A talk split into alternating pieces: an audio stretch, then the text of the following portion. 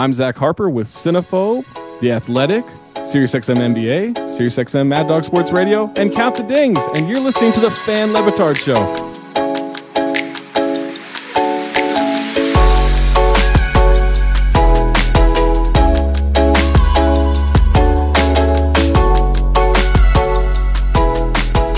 Welcome, Fan Levitardians, to another episode of the Fan Le Batard Show. Remember to follow, like, and review the show. Five stars would be appreciated. Also, follow the show on Twitter at Lebitard underscore fan. And if you have any comments or suggestions, shoot us an email at fanlebitard at gmail.com. Folks, we have an incredible show for you today, as we are joined by NBA expert and bad movie aficionado Zach Harper. In the first half of the episode, we break down the NBA Finals between the Suns and the Bucks. And then in the second half of the episode, things go off the rails as we start talking movies and TV.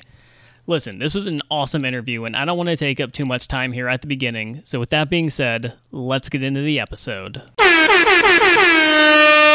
Ladies and gentlemen, it is my pleasure to welcome in today a guest that I am very, very excited about.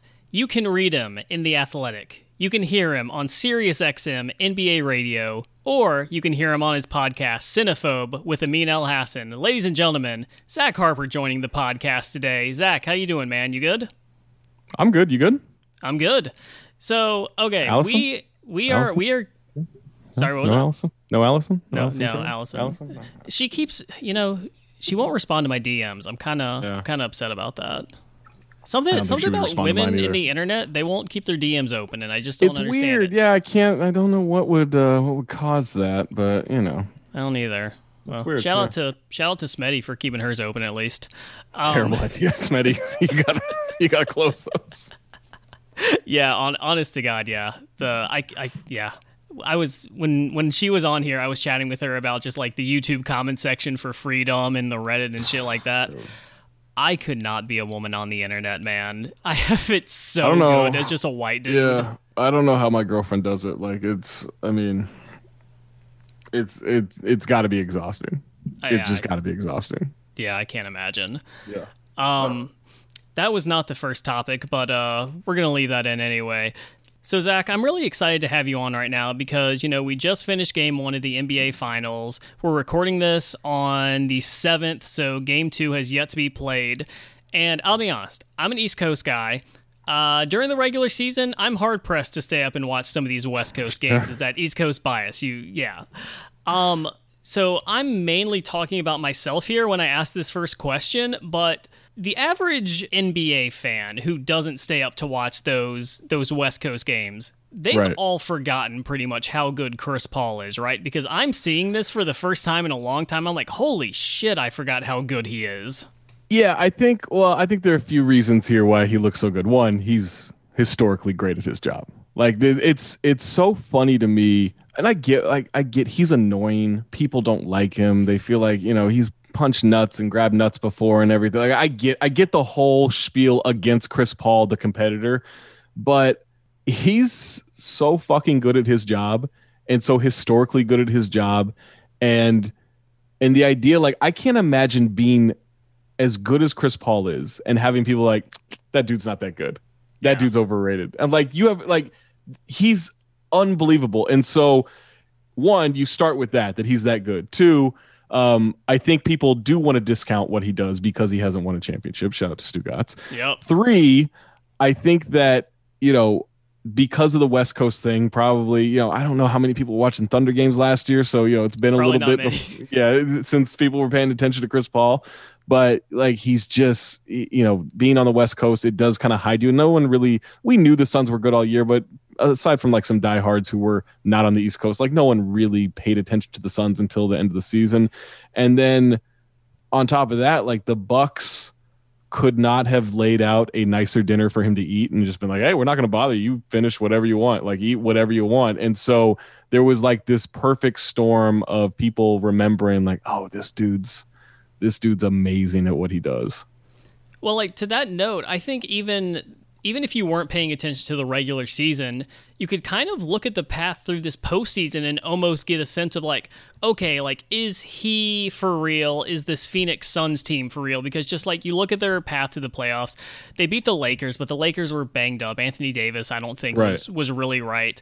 Um, sweeping Denver, can't really say anything about that. That's that's an impressive series all the way yeah. across. But then beating the Clippers with Kawhi hampered and, and not really there, it's kind of like okay, like what what type of Western Conference champ are we really looking at here? And I guess I'm curious, like when we look back on this season, if the Suns do go on to win it all, like is there going to be like an asterisk next to this thing like people are trying to do with the bubble season or just like what what do you think the narrative of this team is actually going to be i think the initial reaction will be like, yeah, well, you know, they had some breaks go their way. And then, like, do we remember that Magic Johnson played one and a half games in the 89 finals when the Pistons beat him, or 88 finals? Whenever they were 89 finals when the Pistons beat him? I wasn't like, alive then, so I don't. But right, exactly. But like, no, right? Like, you yeah. get a little bit of time away. Like, in a couple of years, no one's going to care that Kevin Durant and Klay Thompson got hurt against the Raptors. Raptors won the title, right? Like, yeah. there are always these factors. I mean, I think t- Tom Haberstroh had this when he was with NBC Sports. The that every season he found an, a reason for an asterisk for every single championship in NBA history, and it's like you can you can play that game like yeah it takes some luck it takes some fortune to get through. For lebron he was in the eastern conference for eight years just making the making the finals every year because the east sucked. Like his biggest challenge was mike budenholzer coaching the hawks and then like paul george and danny granger. Like that was his biggest challenge right? Yeah. And so there are yeah there are times where like you can pick it apart if you want to and people will but you can only play who's in front of you. And we don't really remember when teams you know 20 years ago didn't have a hard path in front of them. And 20 years from now we won't remember. We'll just remember that the suns won the championship so again, this this all comes back to me basically being a terrible NBA fan because I feel like I don't know anything about this Suns team. Like sitting down and watching them on uh, what was it Tuesday was pretty much like the first time I've sat down and watched them actually play like a full game start to sure. finish. And one thing that struck me was that Chris Paul and Devin Booker, they're incredible at the mid range game, which I yeah. was told for a long time, that's dead. That is a dying art. No one shoots the mid range anymore. And I'm watching them and I'm like, holy shit, they are incredible maestros at creating space in the middle of the floor and getting their shot off. Like that thing Chris Paul does where he drives the lane, turns around, fades out from maybe like 10 feet out. Like, there's no way the analytics are, are saying that's a high percentage shot, but he looks so buttery smooth there. So, like, I guess am, is is that just like my ignorance of the game, or are the Suns like actually an anomaly here, being this successful with two players doing that from the mid range? No, see, all right. Analytics say don't take mid range shots because they're the least efficient shots, right? The most everyone thinks that analytics means shoot three pointers. No, analytics means get get shots at the at the rim. The most efficient shot in basketball is getting a shot at the rim. After that, it's a corner three pointer. After that, it's getting to the free throw line, or maybe the free throw line is ahead of the corner three, but it's in somewhere that's the top three. Then it's shoot threes above the break, and then it's all right. If you have to shoot a mid range, shoot a mid range. That's for any average NBA player. Devin Booker and Chris Paul are not average NBA players. Analytics looks at them shooting mid range shots and says that's a good shot because these guys hit it like 50% of the time. So it doesn't want like it doesn't want like Kelly Oubre and Andrew Wiggins shooting mid range shots, right? They're like, yeah, you could get a better shot than that. That's what analytics means. So a lot of people just think it means like, oh, you have to shoot three pointers because Daryl Morey's Houston Rockets were like, fuck it, we're just gonna shoot threes. Like that's all we're gonna do. We're gonna shoot 50 a game and like let's see what happens because they were trying to tilt things in a certain way. Um, and so like the it's a good shot for like I don't know 15 to 20 people in the league and two of them happen to be on the Suns. And the the Milwaukee Bucks also have a defense where they're so paranoid about giving up paint points because again, it's the most efficient shot shot in basketball is shots at the rim. So they their whole defense is geared to let's take away the paint. And then at that point, it's uh, we'd like to defend some threes, but we saw against Miami last year and we saw against Toronto the year before. Sometimes they're not very good at that. And then they just leave that entire mid range area open good idea against most NBA players, not against the Suns with Devin Booker and Chris Paul. So I think it's I think it's kind of a reminder for everybody that um, if you're good at making any shot, there is no bad shot for you. It's kind of the Steph Curry thing, right? Like there is no bad shot that Steph Curry could. He could kick the ball from half court, and we'd be like, I don't know, it's Steph Curry. He might make it. he's in range. You never know. Yeah, he's in range, right? Like we've seen him hit shots from like the tunnel. Like I guess that's a good shot. I don't know. Okay, so that's interesting then, because like again, watching the Suns for the first time, I am really struck by DeAndre Ayton. How yeah. good he is. Like I remember him coming out of college, he was a very highly touted prospect, had a good rookie year, but mm-hmm. man, I don't think I realized how good of a player he's developed into. And so when you say that the Bucks are guarding the paint specifically, is that just like them like that's their defensive ethos in general or is that specific yeah. to this Suns team because DeAndre Ayton is there and he's going to catch a lob from Chris Paul with ease? No, that that's everybody. So what's funny, a little history on that is is last year that first game against the Miami Heat. Everyone's always saying, "Oh, Budenholzer doesn't make adjustments. He doesn't make adjustments, right?" And he usually doesn't. It's usually a, a fair criticism. But first game against the Heat last year in the bubble, he he decides like, you know what, we are going to guard the three point line. Like we're not going to take away the paint first. We're going to guard the three point line. And then I think the Heat got like I don't know, like seventy points in the paint right? Just completely took it. They're like, oh, they're doing this. Okay, we're gonna go here. Completely took advantage, and then the Bucks absolutely abandoned that the rest of the series, and they got lit up from three point range. And it was kind of like, okay, the one time you make an adjustment, like maybe you should have held a little stronger on this, but they just they couldn't figure it out. And so this is definitely something that the Bucks do against everybody, or they try to do against everybody. They'll throw a wrinkle in every once in a while, but for the most part, they believe we've got Giannis we got Brook Lopez. Those are two of the biggest dudes in the league. Like if they take away the paint, we'll live with you know creating these other inefficient shots for other teams. Um, but you're right. Like DeAndre Ayton has surprised everybody. He was not this guy before the playoffs. Like it, like he's he's been this guy in flashes. He's been this guy for stretches. But his biggest issue in his first three years in the NBA has been he's not consistent enough. He's not consistent enough um, in terms of like the motor on defense. He's not consistent enough in terms of just retaining that focus. And then he went into the first round against the Lakers front court, and even before Anthony Davis got hurt, like he was playing with them. He was he was just as good. He went in there and everyone focused on that that 30 20 10 triple double from Nikola Jokic. Like he kicked Jokic's ass the rest of that series. They completely neutralized the MVP. And then he went out and you know the Clippers didn't have any answer for him. They went small, he killed him. He they went big, they, they got killed. Like it, there was nothing they can do. And so I think that people are are realizing like, hey, DeAndre Ayton is this good. Like I I don't know if it makes him one of the best centers in the league because he's still so young and he still has a lot to prove.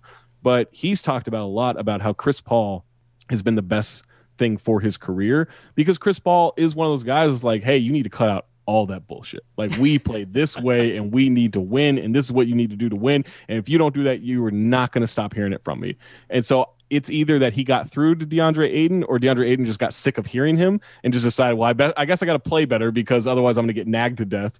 But that's what it's been, and he's stepped up and he looks like look, Luka and Trae and Trae Young are still the two best players from that draft, but it doesn't look insane anymore that the that the Suns took him with a number one pick over those two guys you saying all of that has painted a mental image of me of Chris Paul just kind of like being a gnat flying around DeAndre Ayton's head, like look, man. walking through the locker room, just like flicking him on the testicles, like, "Hey, cut that shit out, let's go." Yeah, and just doing that do until that he just stops. I, I so I was a I was briefly a JV coach uh, with my friend Jimmy who um who actually works with LeBron James now, uh, and so we were JV coaches in Sacramento, and we had this kid Ike Rabu who actually ended up playing briefly in the NBA.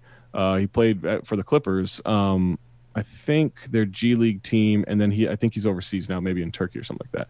But Ike was a great kid. We were the JV coaches, and he came in as an eighth grader, and he was by far the best player like by far of like all these sophomores and stuff like by far the best player. And we knew like we're not going to have him long. They're going to just pull him straight up from eighth grade to like varsity. Like this kid's really good.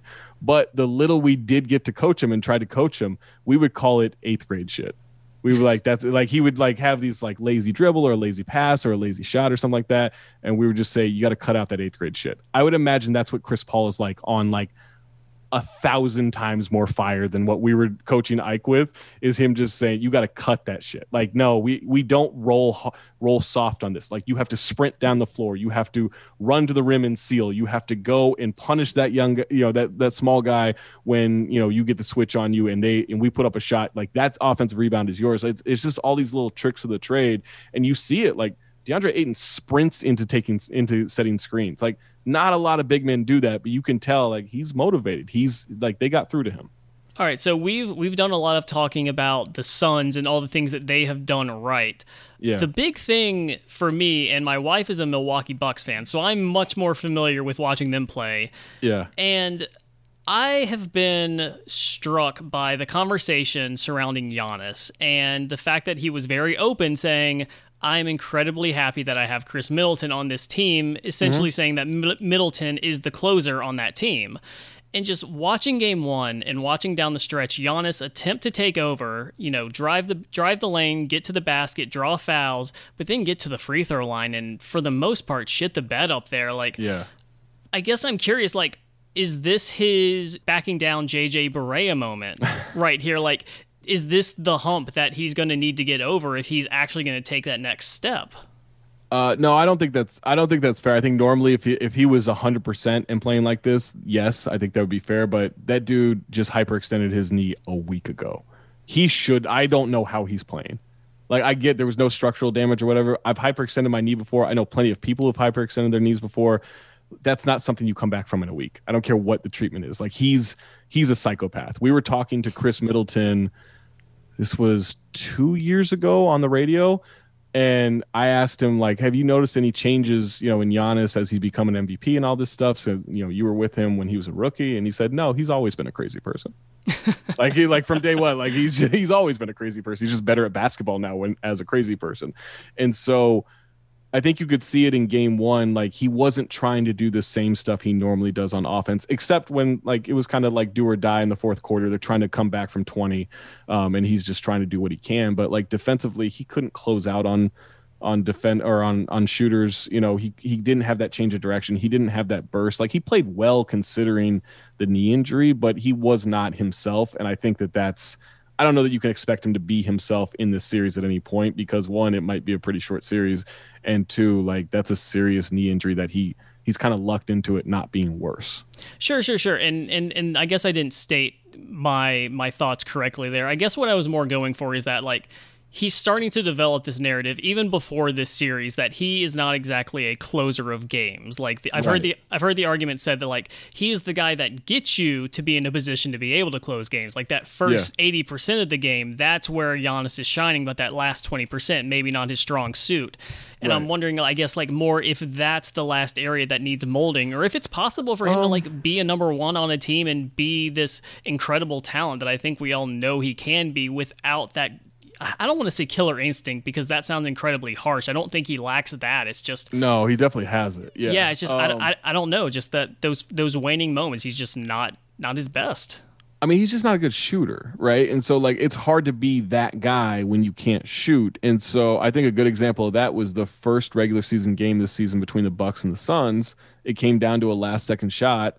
Uh Giannis took the ball, he took a few dribbles against a defender, he pulled up from like 16 feet on the on the left elbow. He clanked it off the rim, and then afterwards he said, "I want that shot every time." And they asked Devin Booker, and he was like, "Yeah, we want him. We want him to take that shot every time." Right? Like he wants the shot and he wants the moment, and the opposing defense is like, until he hits that shot, like we're gonna give it to him because we'd rather him there than at the rim. And so he just doesn't have the skill set to be a definite like takeover at the end of games. And I don't think it's a knock on him necessarily. Like if there is immense value. Like he is the number one on that team. There is immense value in being able to be the battering ram, knocking down the you know the reinforced door for three and a half quarters, and then you get to that final six minutes of the game, and Khris Middleton comes in and just like you know kind of kicks the door the, the rest of the way open. We're like, oh shit, the door opened, right? Like it's Khris Middleton didn't knock that over; they knocked it over together. Like Shaq wasn't getting the ball at the end of games, Kobe was because Kobe could shoot, it, right? Like that, like Dwyane Wade was getting the ball at the end of games because Shaq is Shaq, and so Shaq can dominate for most games. Ideally, which is what the Bucks do throughout most of the regular season, ideally, you're never in that position. You dominate for most of the game, right? And so they have those games more often than they need him to be a hero. But yeah, like I actually think it shows incredible growth and maturity out of him that he can be like, yeah, I'm fine getting us there, and then Chris takes us home. Like if if you win the championship, who gives a shit who who hits the shot? Like it, at a certain point, like all that matters is you get there and you win. But is that actually going to happen though? That's that's the question. Like no, because he's hurt, and they have Mr. Magoo as their head coach. Like no, like that's like that's not gonna. It's not gonna happen this year. It might happen next year, but not with Mr. Magoo out there. I was gonna ask you like, oh, do you have any uh, comforting words for my my wife, the Bucks fan, that you know the there's still hope left in this season or in this series? But I mean, yes, I do because I I got into this with a couple of Bucks people after or throughout and after game one where they're like, you have to give Mike Budenholzer credit for the adjustments he made throughout the playoffs. I was like, what adjustments? Kyrie Irving turning his ankle, James Harden having a half a leg, like Trae Young turning his ankle. Those aren't adjustments. Those are, you know, that's that's something where it's like, ah, shit, they lost a guy. Let's. They're adjustments if they're premeditated, Zach. They're adjustments sure, if they're I mean, maybe Giannis stuck his ankle, you know, his foot under there. Who knows? I don't know what I don't know what that was. Maybe they paid the ref to, you know, put his foot under Trey Trae Young's ankle. I don't know, but um, but like you know, I guess Chris Paul or Devin Booker could get hurt, and then the Bucks could keep marching on. Like that's happened enough. But I think without a healthy Giannis, I man, I, that's asking a lot for them to win the title. But hey, you made the finals that's an accomplishment. No matter how you got there, you made the finals. That's an accomplishment. Like that's a successful season. And I don't know, might might still get Mike Budenholzer fired. I don't know what's going to happen there, but um, but you know, I, I think at a certain point you could take this team, get a little bit better playoff coach, and you know, you know maybe you maybe you you knock down the door next season. Here's all I'm going to say, Zach. And I don't want to do any sort of reckless speculation here or anything like sure. that. I don't want to sure. insinuate any nefarious foul play. Mm-hmm. But I'm just saying, they've played one game in the series so far, and the Suns are now out one player with an ACL tear. That's true. Is Budenholzer playing 4D chess while the Suns are playing checkers? Who am I to say? Who who it, am I, Zach? Who it's am I? An ex- it's an excellent point. Unfortunately, it's like their ninth best player, so I don't know that it was actually the guy that they wanted to have that ACL tear. Listen, if Ayton goes down next, though, all of a sudden Mm, the hey, wheels. You know what? Yeah, the wheels start turning we, I, just a little. I guess we'll see what happens in game two if who gets hurt from the Suns. All right, we have talked enough basketball. This has been way too sportsy an episode for for this podcast. Um, Zach, tell me, you are a part of a little podcast called Cinephobe. Um, mm. what exactly is that podcast about? I'm so glad you asked that. So, Cinephobe is the podcast where Amin Elhassan and I watch movies that are poorly rated on Rotten Tomatoes, and we try to ascertain were they properly poorly rated, or maybe they didn't get a fair shake. That's Cinephobe, produced by Anthony Mays, which you can find anywhere you find podcasts. that just gave me chills. Just hearing that line said you know? on the podcast so flawlessly. You've gotten so good at that, Zach. Yeah, you know, you you badger people with it enough, it just becomes like as I probably know that better than I know, you know, all my nieces' names. I don't know. so okay, I, this this is a podcast that I I was sleeping on for a while. Like I was a late arrival to this, but it, I have to admit it has quickly become one of my favorite podcasts. And I am not Thank even you. a movie buff type of guy. Like I am very hard to actually sit down, take the hour and a half, two hours to watch a movie. I'm not that yeah. guy, but I was introduced to this through your episode that you did on Wild Wild West, and okay. all yeah. I kept harkening back to was uh, Cartman singing that in the episode of South Park.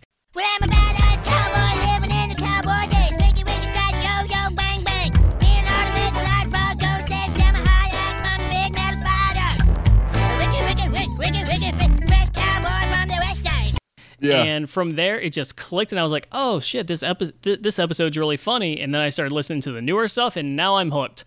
Um, so I guess my question about that podcast in general is that like the the entire premise is you watch terrible movies essentially yeah. for a living have you watched any movie because of that podcast that has really stuck with you? For good or bad oh. maybe. Like you just can't get it off you like a bad smell. That's a great question. Um yes i would say i would say one that i one that we bring up often in our in our cinephobe group chat is the movie the fanatic uh, with john travolta. And um, in which he plays someone uh, someone who's clearly got some developmental problems and is like this super fan of Devon Sawa, and it was, I believe, either written by Fred Durst or directed by Fred Durst, and yes, that Fred Durst. Um, yeah, and so it's about this like fan who's like like inappropriate, stalking, like all this stuff for this movie star, and Travolta is a tour de force in this movie, and there's so many lines that we will constantly drop to each other throughout. I think it's through you know we have drops throughout our show and everything, and so that's one that I had never seen before. Knew I wanted to see it. Uh, we saved it for Cinephobe, and like I I don't know, there's a day that's gone by since we watched that movie, which I had to have been a year ago or more at this point that I haven't thought about something from that movie. The Fanatic is just I can't recommend it enough. It's an it's an insane movie.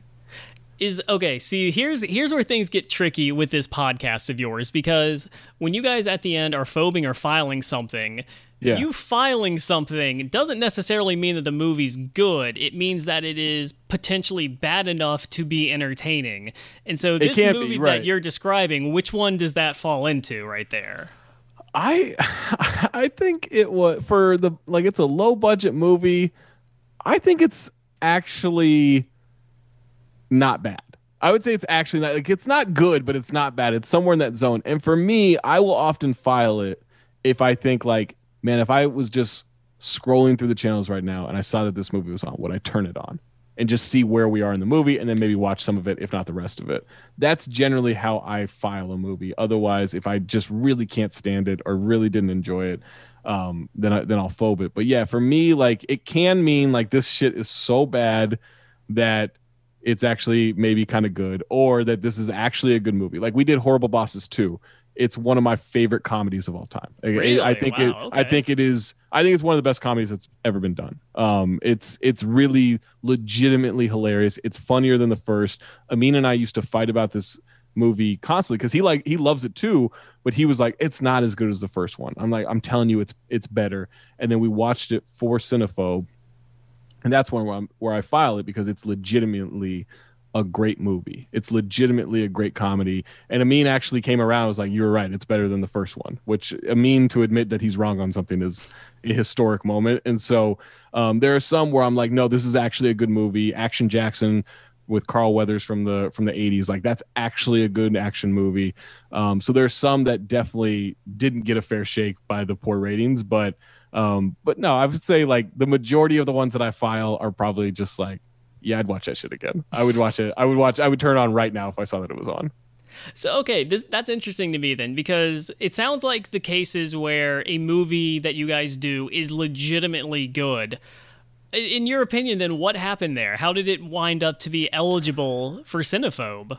Um, one, it's a comedy, and comedies don't typically get great reviews. It's rare that a comedy gets its proper its proper due um, from the critics, and so like I've just come to realize and done this by being on Twitter for like I don't know 13 years at this point or whatever it's been that like most people just don't know what's funny right? Like most people like like think like Larry the Cable Guy is funny and shit like that, right? Like right, exactly. Or like any CBS sitcom is funny. Like they're like, oh, that's funny, and because there's a laugh track that tells you to laugh. Like something like Horrible Bosses Two, it's like I love I love being able to watch an ensemble try to not laugh right? Because they're cracking each other up. And you can just see that throughout. Like you can see it in the bloopers, obviously, that are online. But that movie, you can tell like a lot of that was them riffing off each other. A lot of that was chemistry. And that's the kind of comedy where I'm just like, I don't know. I don't know how anyone could watch this movie and not be dying the entire time.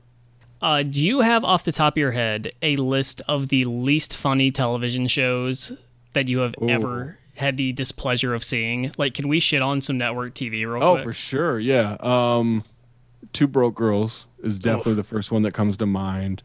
Um, man, what else is there? Uh, it's, it's gonna be a lot of CBS. Like King of Queens, I've never laughed at. Where I've do you fall on uh, Big Bang Theory? I've never watched it. No, I watched one episode on an airplane once, but I like I've just looked at it and like I don't find that. I like I just don't I don't think it's going to be funny. Now I will say one where I assumed I was going to hate it um, was How I Met Your Mother. I actually binged that. I never watched it when it was on, but once it was over, I binged it because someone was like, "No, I think you'll actually like it." And other than hating the main character, um, I find the supporting cast to be hilarious. So that was one where I was like, "Oh, I'm surprised! Like that's actually a funny show." So maybe Big Bang Theory would be that for me, but I've never had interest in like the smarmy nerd who like is like is has like I can go to Twitter if I want to if I want to deal with those people, right? Like I don't and I don't need to, and then I can just make fun of them, and then that's funny to me. So, have you ever sat down and watched an episode of The United States of Al, if that hasn't been canceled yet? No, I don't even know what that is. Oh my god, dude. What is that? Uh, that is a show. I want to say that was a, a CBS one or maybe a Fox one about a soldier who's been serving overseas in the Middle East and he brings back with him like his Afghani translator and Okay. tries to introduce him to, I guess, American life and shit like that. Sure. I it that show would legitimately be one of the funniest things on TV if it was intended to be a parody of like military Okay, tropes and sitcoms. They, but they it's so get that they're sincere. Yeah. Oh no, that's yeah, terrible. it's oh, it's it's real bad and. I turned that on with my family one time, thinking like, "Oh, we'll all get a laugh out of this." And I can't remember which one of my family members it was, but they legitimately chuckled at a joke, and they were like, "Oh, this is pretty good." And I'm just like, "Oh, Jesus Christ!" Oh no, that's so. Please, Isn't no. that crushing? Isn't that crushing when that you're like, oh, check this out, this shit's terrible. they're like, oh, that's funny. I'm like, no, don't do that. like I can introduce don't you to that. so many good shows that are so Yeah. funny, and you can't Yeah. laugh at United States of Al. Right. You can't. So what's what's like to you? What's your favorite like comedy show?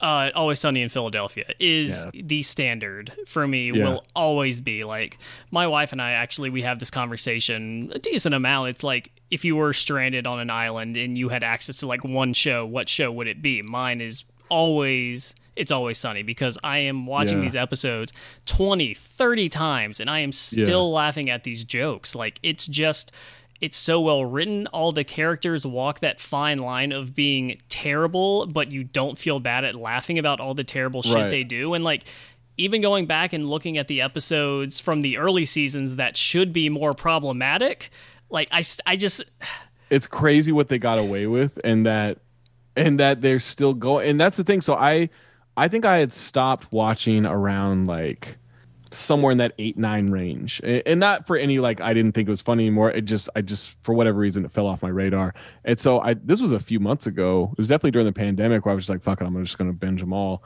And i and i caught up and i was like holy shit like how are they still so good? Yeah. like the quality has not dropped off at all like 14 seasons in. And like that's i don't think people realize like how impossible that is. And the fact that they i think they feel like they're halfway through what their original like story arc was and everything halfway like i think through. i think they pitched i think they pitched to fx like when they first like pitched the show i think they pitched like a 36 season story arc Jesus, Danny DeVito's not going to make it, man. I know he's gonna hurry he might not up. make it to the next one for all we know. Like, yeah, I don't know what I don't know how they're gonna do that, but yeah, like they like they have ideas. Like they they know where they want to go with it, and that's that's true genius to me. God.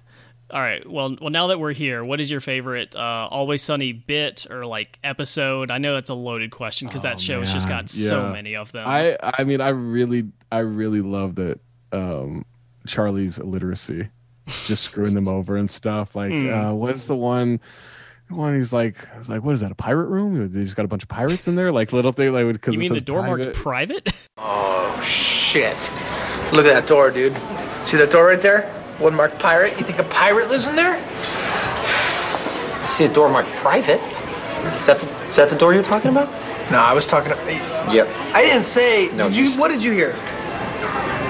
I heard you say you saw a door marked pirate. And is there a that's what pirate thought- living in there? No, see, that's not what I'm saying. pirate Well, look, are we gonna Korean talk about pirates all day? We're gonna find out what lives in You're there. the one that. and him I, I mean it's a lot of charlie like him stalking the waitress i think is just fucking hilarious because it's so all of it is so messed up like every every relationship's obviously so messed up when in that whole show but um but yeah i think charlie like charlie probably gives me the biggest laugh out of anybody Which is so funny too because he's very clearly the most dark character in that entire show. Like, oh he's it's messed up man like Yeah. everything with him is messed up But man, yeah. Char- shout out to Charlie Day. Like, I, I would say legitimately one of the best overall scenes I've ever seen of anything that just every time will just have me rolling is when uh, Dee is trying to get into boxing and Charlie starts taking all her steroids and they basically confront each other in the bar and he starts shaking just Yeah. chomping at this cheesesteak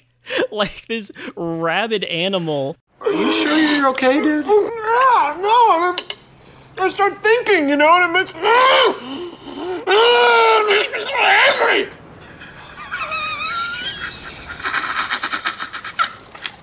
what am I saying? Okay. We're gonna go. We're gonna go sign you up for the fight. Yes! And you stay here and eat your eggs. Have the have. s- Make sure you eat some of the sandwich. You can just meet us down there, all right? Can you meet us later? Yeah. Meet you later? Can I meet you? Are you gonna meet us down there? Yes! I'm gonna meet you down there later!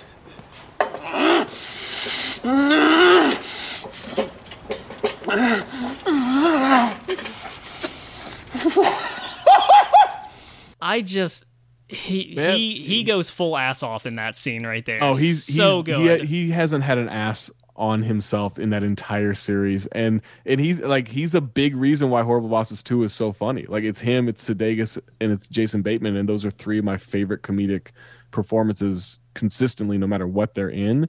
And he's just like I I I think he's supremely underrated as like I think you could put him in any show and he's going to shine.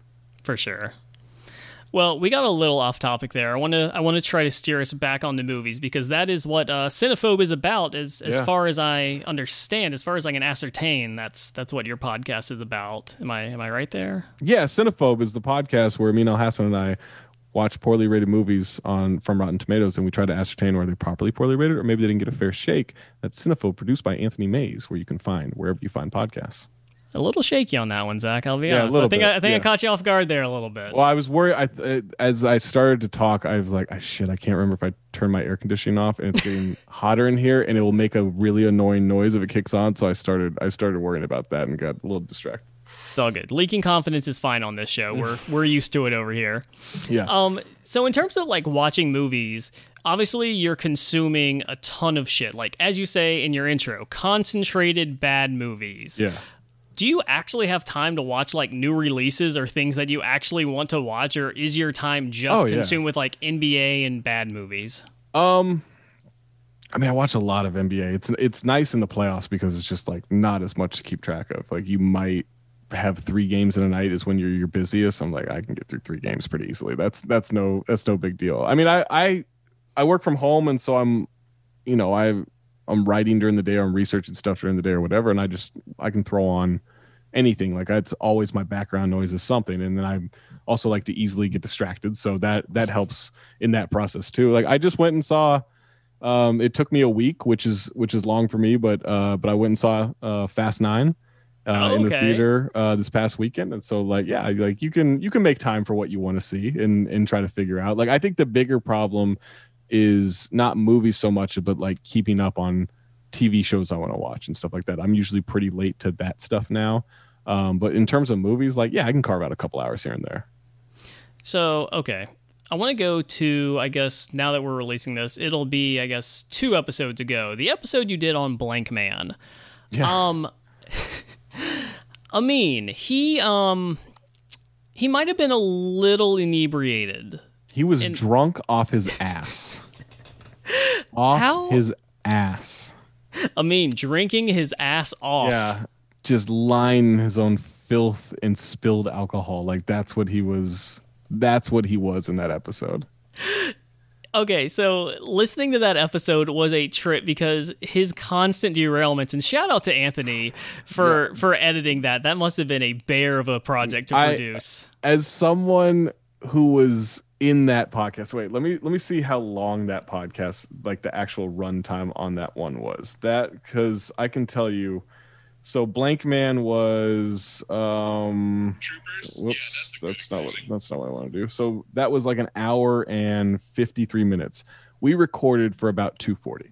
Oh god. One, it should not take us 2 hours and 40 minutes to record.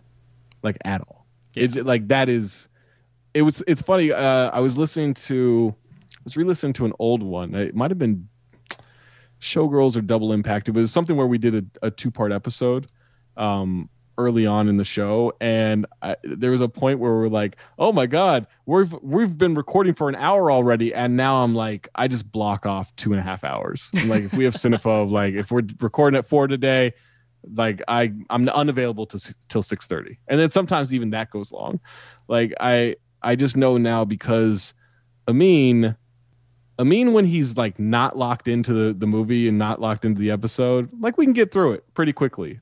Amin when he's locked in and it's something he's really excited about, it's going to go a little bit long because he's going, no, no, no, you forgot this, and oh, you didn't mention this, and everything, and that I don't mind so much. When he's drunk, and this has been a consistent, uh, you know, process for him. When he's drunk, it is he's getting up and walking away to go get water, to go eat food or something, like he walking away from the microphone, and then he's like. Like we say something because he has his wireless headphones on, and so he, he said we say something. He's like, "Oh, oh!" And they I come running back into the room. notes. Yeah, I got notes, and it's just like it's constant derailment. It's like Maze. Maze is a terrorist because he picks some pretty fucking awful movies for us to do.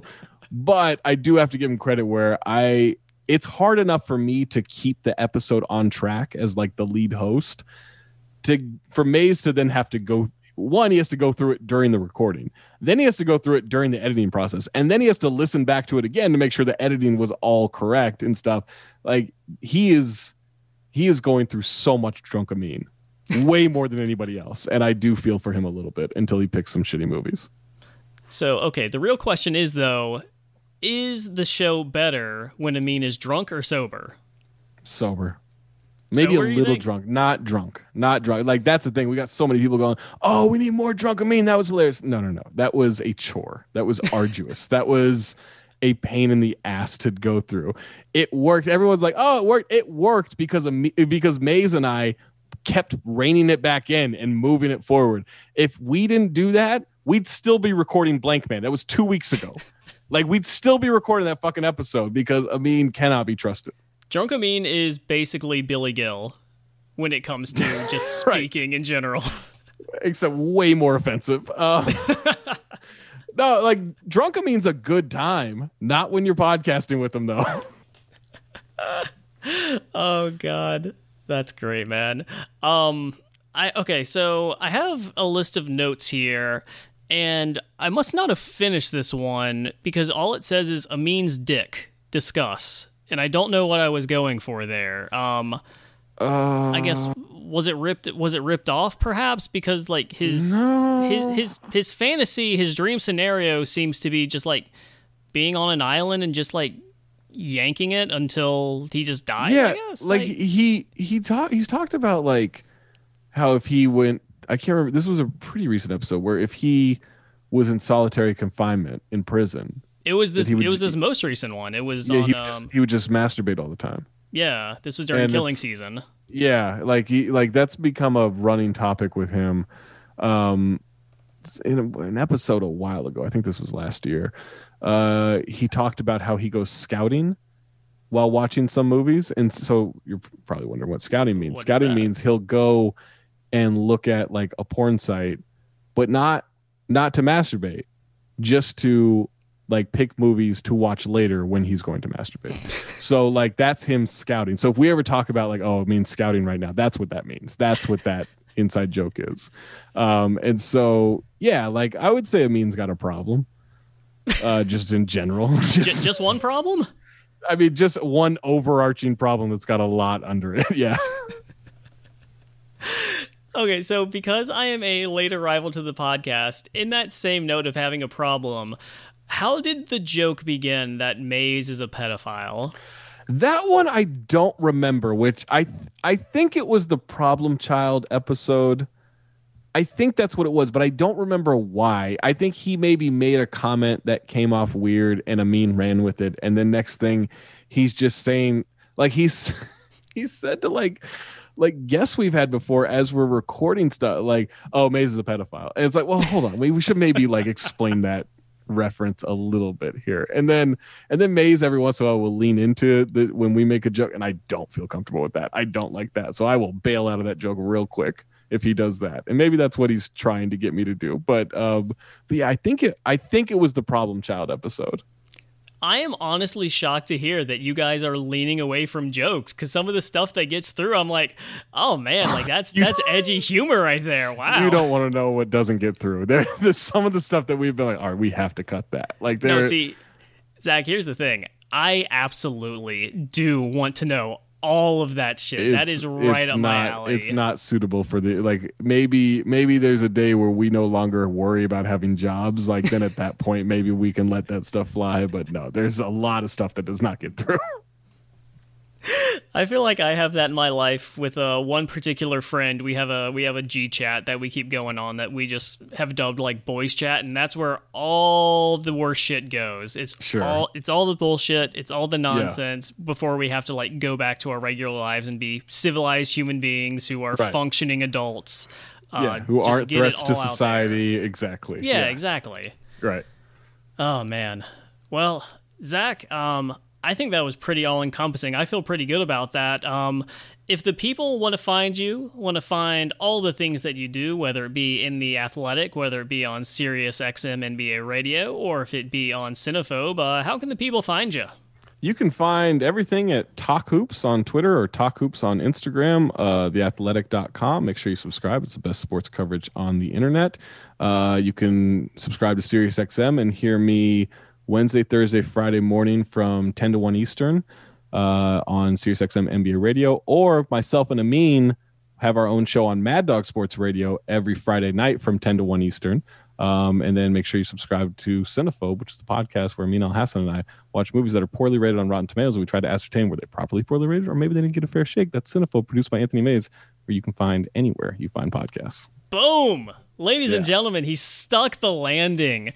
There it is. Flawless. Yeah. And uh, you also have a Patreon, is that correct?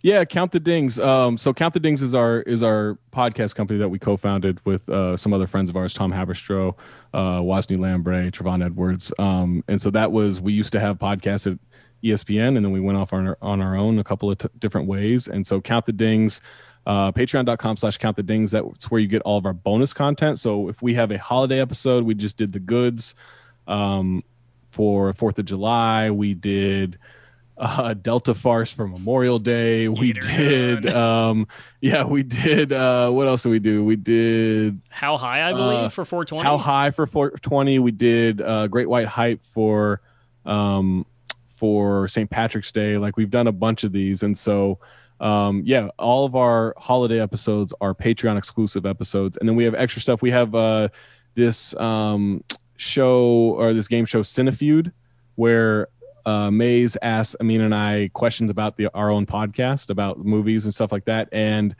holy shit, do we not remember anything? We have not retained anything. We've done it twice now. I think we have another one coming up pretty soon, but all that stuff, uh, patreon.com slash count the dings. Zach Harper, ladies and gentlemen. Zach, you are a rock star. Thanks for spending so much time with us tonight. We really appreciate it, man. Yes, sir. Thanks for having me.